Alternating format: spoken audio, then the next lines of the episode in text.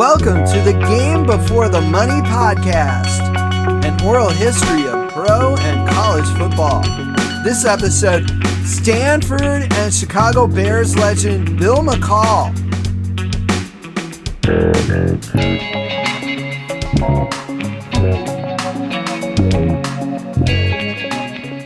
Hi, everybody. Welcome to the Game Before the Money podcast, celebrating pro and college football history. We're going to celebrate both here today with Bill McColl. I'm your host, Jackson Michael, author of The Game Before the Money Voices of the Men Who Built the NFL. That book is an oral history of football published by the University of Nebraska Press and features interviews with NFL greats such as Sonny Jurgensen, Bob Griese, and Elvin Bethea. Another person who interviewed for that book was Frank Gifford. And you might also remember that I recently interviewed Hugh McElhenny via email for the Game Before the Money podcast. That was episode number 45. Frank Gifford starred at USC.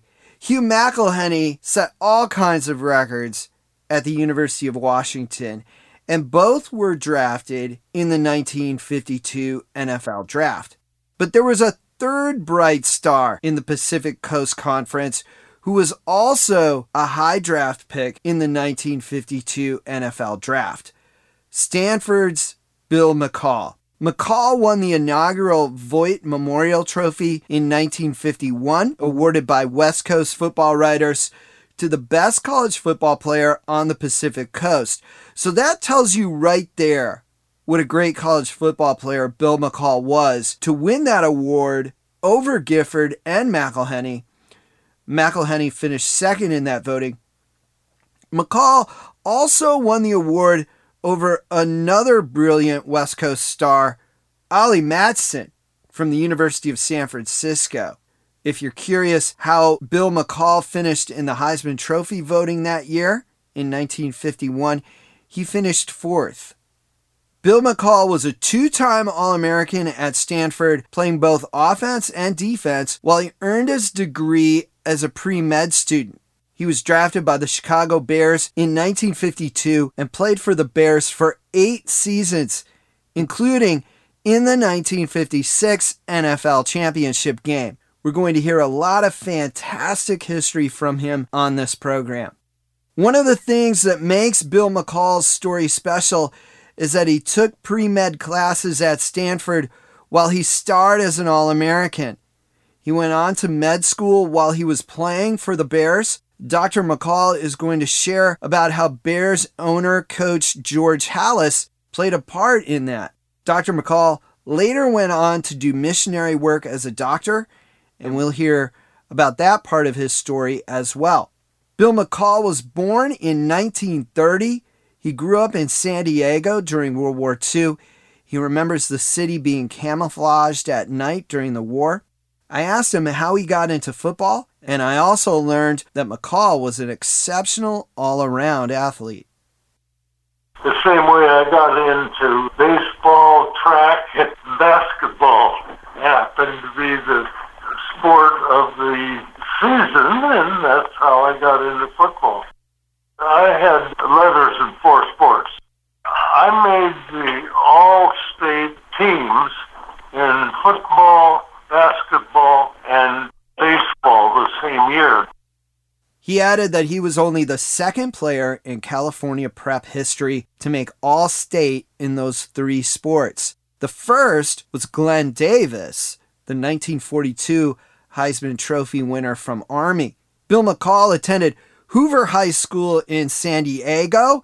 That's the same high school that baseball great Ted Williams attended. Although Williams was long gone and playing for the Red Sox by the time McColl was in high school, McColl did go up against another baseball legend in high school sports, however, that being future Yankees pitcher Don Larsen. Larsen is most famous for pitching a perfect game in the 1956 World Series. Don was one year ahead of me, but we were the big men on the basketball team. He was at Point Loma and I was at Hoover. didn't play much baseball against him that I remember in high school, though.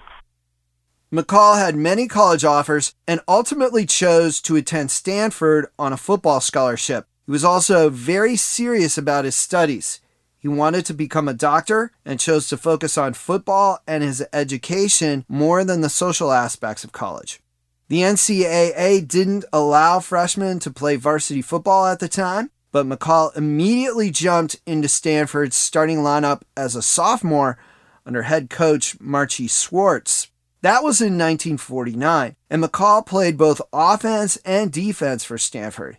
Prior to the 1949 season, the Santa Cruz Sentinel called Bill, quote, one of the cleverest pass catchers to trod the sod this way in recent years, unquote. Stanford played very well in 1949. The team moved into the AP Top 20 with a victory over USC in early November and climbed to number 12 in the rankings going into a late November contest against Cal to determine the conference's Rose Bowl participant. Cal assistant coach Eggs Manske, a member of the 1940 NFL champion Chicago Bears, was quoted in the Santa Cruz Sentinel as saying that Bill McColl was the best lineman on the West Coast.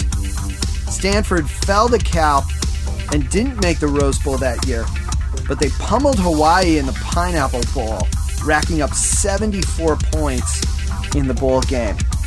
Bill's career at Stanford continued to blossom in 1950. He was named a preseason All American and lived up to the hype as an outstanding receiver and defensive stalwart. In late November of 1950, Stanford faced third ranked Army at home in the second to last game of the season. Bill recalls the game for us a muddy, rainy affair. That was in the 1950 season. Uh, it was a rainy day and all the cars got stuck. And uh, what I remember about that is Stanford, for some reason or other, was wearing white. They were playing at home, and Army was in black. And uh, I caught a lateral pass, and all I saw ahead of me was about five black jerseys, and oh, I made two or three yards probably. Then I looked up, and three of the black men were Stanford players who had mud on their jersey. Army won that game seven to nothing. Stanford tied third-ranked Cal the following Saturday to end the season. Bill excelled on both offense and defense and finished the year as a consensus All American, an outstanding achievement for a junior playing on the West Coast in those days. Stanford finished 5 3 and 1 in 1950, and that turned out to be Coach Marchy Schwartz's last season as head coach. McColl spoke about Coach Schwartz and the upcoming coaching change after Stanford's 1950 season. Coach Schwartz, uh, Marchy Schwartz, was a wonderful individual, but um, he didn't have a winning record. He retired at the end of our junior year, uh, but 1951, Chuck Taylor, who was the freshman coach when we were there, had gone to the 49ers for a year or two and came back and he was the varsity coach for the 1951 season. You might be wondering, as I did, if that's the same Chuck Taylor that those famous shoes are named after. But Stanford's Chuck Taylor is a different Chuck Taylor. Stanford's Chuck Taylor played football at Stanford on their undefeated 1940 squad, coached by the famous Clark Shaughnessy. Taylor later played in the AAFC for the 1946 Miami Seahawks. Dub Jones was also on that 1946 Miami Seahawks team, and you can learn more about that team in the Dub Jones episode of the Game Before the Money podcast. That is episode number 17.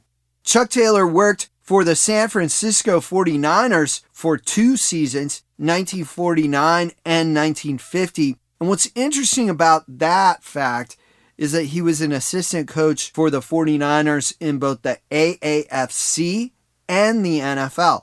So that's one unique fact about Chuck Taylor, who became Bill McColl's coach at Stanford for the 1951 season. Another thing to know about Taylor is that he was just 31 years old at the time he was named Stanford's head coach. 1951 was a great year for Coach Taylor, Bill McColl, and Stanford football as a team marched to the Pacific Coast Conference title and a spot in the 1952 Rose Bowl. I will post an article remembering key moments in Stanford's 1951 season on thegamebeforethemoney.com. The biggest win of that year for Stanford came on the road against Frank Gifford and USC. Bill remembers a bit of the game for us. Stanford was on its game and was able to get some big plays. Bob Mathias was our fullback, but ran back a kickoff for touchdown. Bob Mathias had previously won an Olympic gold medal in the decathlon in the 1948 Olympics. He returned that kickoff for a touchdown early in the fourth quarter against USC.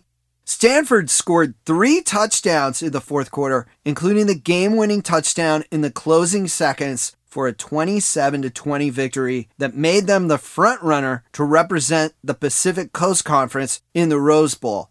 Now, of course, the Pacific Coast Conference is now known as the Pac 12. By the way, the New York Times printed a great photo of Bill McColl leaping to catch a touchdown pass in that game against USC in the November 11th, 1951 edition of the paper on page 5 of the sports section, which was page 213 of the entire paper. You can find that photo in the New York Times online archive if you have a subscription.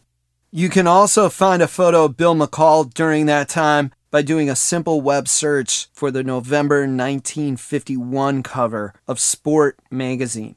Stanford faced off against Illinois in the 1952 Rose Bowl. Bill McColl takes us into the Stanford locker room and tells us what Stanford coach Chuck Taylor told his team before taking the field at the Rose Bowl. And he said something to the effect, uh, man, we've had a wonderful season. We've played well. We've had uh, a lot of fun. He says, I don't care today whether you win or lose as long as you have fun because the game of football is not worth playing unless you have fun. The 1952 Rose Bowl got off to a good start for Stanford. Bill fills us in on the first part of the game. We were ahead at halftime, seven to six, and we were even with Illinois and into the third quarter until our quarterback Got hurt. After Stanford lost their quarterback, things fell apart late in the game, and Illinois exploded for 27 fourth quarter points, setting a record for most points in a quarter during a Rose Bowl. That record was tied a couple of times before Penn State broke that record in the 2017 Rose Bowl with 28 points in a quarter against USC. After the 1951 season, Bill McColl was named a consensus All American for the second year in a row. He was also handed the inaugural Voit Trophy, which recognized the most outstanding college football player on the West Coast until the late 1970s. You might know the Voit brand for their sporting goods equipment, spelled V O I T. I know there were quite a few Voit footballs and basketballs in our neighborhood growing up. With such accolades that Bill McColl had, you might think that McColl might be eyed as a first round draft choice, along with fellow West Coast players Hugh McElhenny and Frank Gifford, both of whom were selected in the first round of the 1952 NFL draft from Pacific Coast Conference schools. Remember, though, McColl was enrolled in pre med at Stanford, and by this time he was already a first year med student. McColl said he let teams know that, and George Halas of the Chicago Bears understood. He selected McColl in the third round of the 1952 NFL Draft. I wrote everybody and told them that I wasn't going to play football unless I could keep up my medical studies. And Halas was the only one who accepted that. He called me and said, you know, I think we can work it out. McColl says that George Halas kept his word. He allowed McColl to prioritize his medical studies amidst his NFL career. When I signed my contract with Halas, I said, if medicine and football ever conflicted, I'd have to be able to stick with the medicine. And so he said yes. And so I missed a lot of meetings and so forth. But one time, just before we were going to play the Rams, he said, Bill, it's really important you come because we're playing the Rams the next week. I said, but George, you promised. And he said, yes, I did. You don't have to come. The 1952 NFL draft and subsequent 1952 NFL season spawned the careers of many NFL legends who started alongside McColl in that year's draft class. Players like Frank Gifford, Hugh McElhenny, Ollie Matson, Les Richter, and Gino Marchetti. All of those players played at West Coast colleges, by the way, either in the Pacific Coast Conference or at the University of San Francisco. 1952 also marked the end of some legendary careers, including that of McColl's teammate, Bulldog Turner. McColl shared his memories of the Hall of Fame lineman. He wasn't the Bulldog Turner of yesteryear, but I played next to him for a period of time, but then he was also a coach at the same time for us.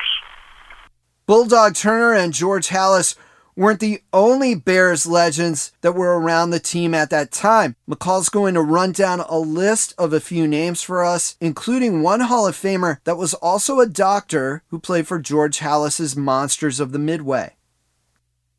Red Grange was the color man, I guess, for the Bears at that time. And so I used to ride the bus and sit next to him. And Clark Shaughnessy was the uh, offensive coach. And Hugh Gallarneau was a very close guy, plus Danny Fortmann. Uh, Danny Fortmann is in the Hall of Fame as a guard. He's also a doctor. And because he was a doctor and was a good football player, uh, Halas realized that you could do both at the same time. Dan Fortmann had a similar arrangement with Halas and the Bears and also graduated from the University of Chicago's medical school. A 1943 article in the Pittsburgh Post Gazette reported that Fortmann had played the 1943 season while he was a doctor in residence at Presbyterian Hospital in Pittsburgh.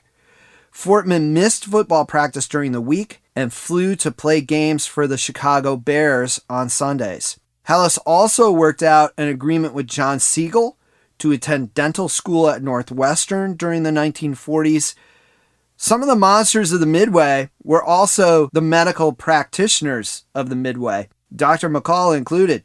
Bill McColl could also throw the football. In fact, he threw the longest pass of the 1956 NFL season, a 79 yard touchdown pass to Bears receiver Harlan Hill. The play happened at Yankee Stadium in a showdown between the Bears and Giants that turned out to be a preview of the 1956 NFL championship game. The Bears entered the fourth quarter of the regular season game down by 14 points, and McColl pulled the Bears to within seven with that big play that he remembers for us now. I threw that pass and then I got smashed. Rosey Grier hit me, and I was looking at the referee and I says, uh, roughing the passer, roughing the passer. and all of a sudden I heard a big cheer and realized that I'd thrown an 80 yard touchdown pass. but I was concerned more with being roughed up by Rosey Grier uh, just after I threw it. The Bears tied the game soon afterwards. Harlan Hill made a magnificent catch on a pass from quarterback Ed Brown. You could often find the video of that diving catch online. Chicago's 14 fourth quarter points tied the game at 17, and that's how things ended that afternoon. The 1956 NFL Championship game at Yankee Stadium wasn't nearly as close as the Giants stormed to a 27 7 halftime lead and defeated the Bears 47 7. Dr. McColl said that it just wasn't the Bears' day that day. He added that some people think that the 1956 NFL Championship was similar to the 1934 NFL Championship game that's famously referred to as the sneakers game, in which the Giants wore basketball shoes instead of cleats to get better traction on an iced over field, while the Bears fell about the place, slipping on ice with their football cleats. McColl says that despite the rumors, that was not the case with the 1956 NFL Championship, and that the Bears' equipment manager provided an array of footwear for the 1956 game supposedly it was duplicating the icy field of 20 years before that, and that the Giants supposedly wore tennis shoes and the Bears didn't. But that isn't really true. The Bears had six different types of shoes in our bag for the game, and different people wore different kinds. What I really remember was that the Giants were playing well and we played poorly. we fumbled and they'd recover. we we throw a pass and they'd interception. And so uh, anyway, I just think that some days you're on, some days you're off, and it was a day that the Giants were on and the Bears were off. McColl finished both 1955 and 1956 as the Bears' second leading receiver behind Harlan Hill, who was named the NFL's MVP in 1955. Bill McColl continued his medical training while playing for the Bears. In 1958, he led the Bears in receptions, receiving yards, and touchdown receptions. His eight touchdown receptions tied him for third in the NFL behind Raymond Berry and Tommy McDonald, two Hall of Fame receivers that ended up with only one more touchdown catch than McColl that season. The following season, 1959, was Bill McColl's eighth and final season in the NFL. He played sparingly in his final season and retired from pro football to practice medicine after finishing med school and his orthopedic residency. After retiring from football, Dr. McColl went to Korea to do missionary work as a doctor. He tells us about that work now. Once I finished my education, I decided to spend two years over in Korea just after the Korean War as a medical missionary of the Presbyterian Church. I did a lot of work with leprosy, which was one of the problems in Korea. Also, um, working at a hospital, it was a general hospital. Then there was a special uh, children's hospital, and I did orthopedics, uh, did operations, and so forth. Bill McColl, a tremendous football player and a tremendous man, doing foreign missionary work as a doctor Another interesting fact about Dr. McColl is that one of his sons also played football at Stanford and in the NFL, and he also became a doctor. Milt McColl played linebacker for Stanford, and according to sportsreference.com, he played in 11 games in both the 1979 and 1980 seasons. He then played for the San Francisco 49ers under Bill Walsh. He got accepted in the Stanford Medical School the same week that he made the 49ers. Now that is one heck of a week. Even better, the 49ers won the Super Bowl in Milt McColl's rookie season. Milt McColl won two Super Bowls with the team before ending his career playing one season with the Raiders. He also balanced med school with playing in the NFL. Like father, like son, both Bill McColl and Milt McColl played eight seasons in the NFL. Looking back through the years, Bill McColl says that he fondly remembers George Halas and his pro football career. Oh, I think it was just a wonderful experience. George Halas was uh, one of the great men of my life, and uh, if I could do it again, I'd do it again. Thank you for listening to this episode of the Game Before the Money podcast. A special thanks to Dr. Bill McColl for interviewing for the Game Before the Money, and a special thanks to Mrs. McColl for helping set up the interview. Future episodes of the Game Before the Money podcast include 49ers Hall of Fame linebacker Dave Wilcox and American Football League legend Lionel Taylor. Remember that transcriptions of some podcasts and many football history articles are available at thegamebeforethemoney.com. Transcriptions are powered by our transcription partner Sonix. That's S O N I X. Visit sonix.ai to learn more about their automated transcription services.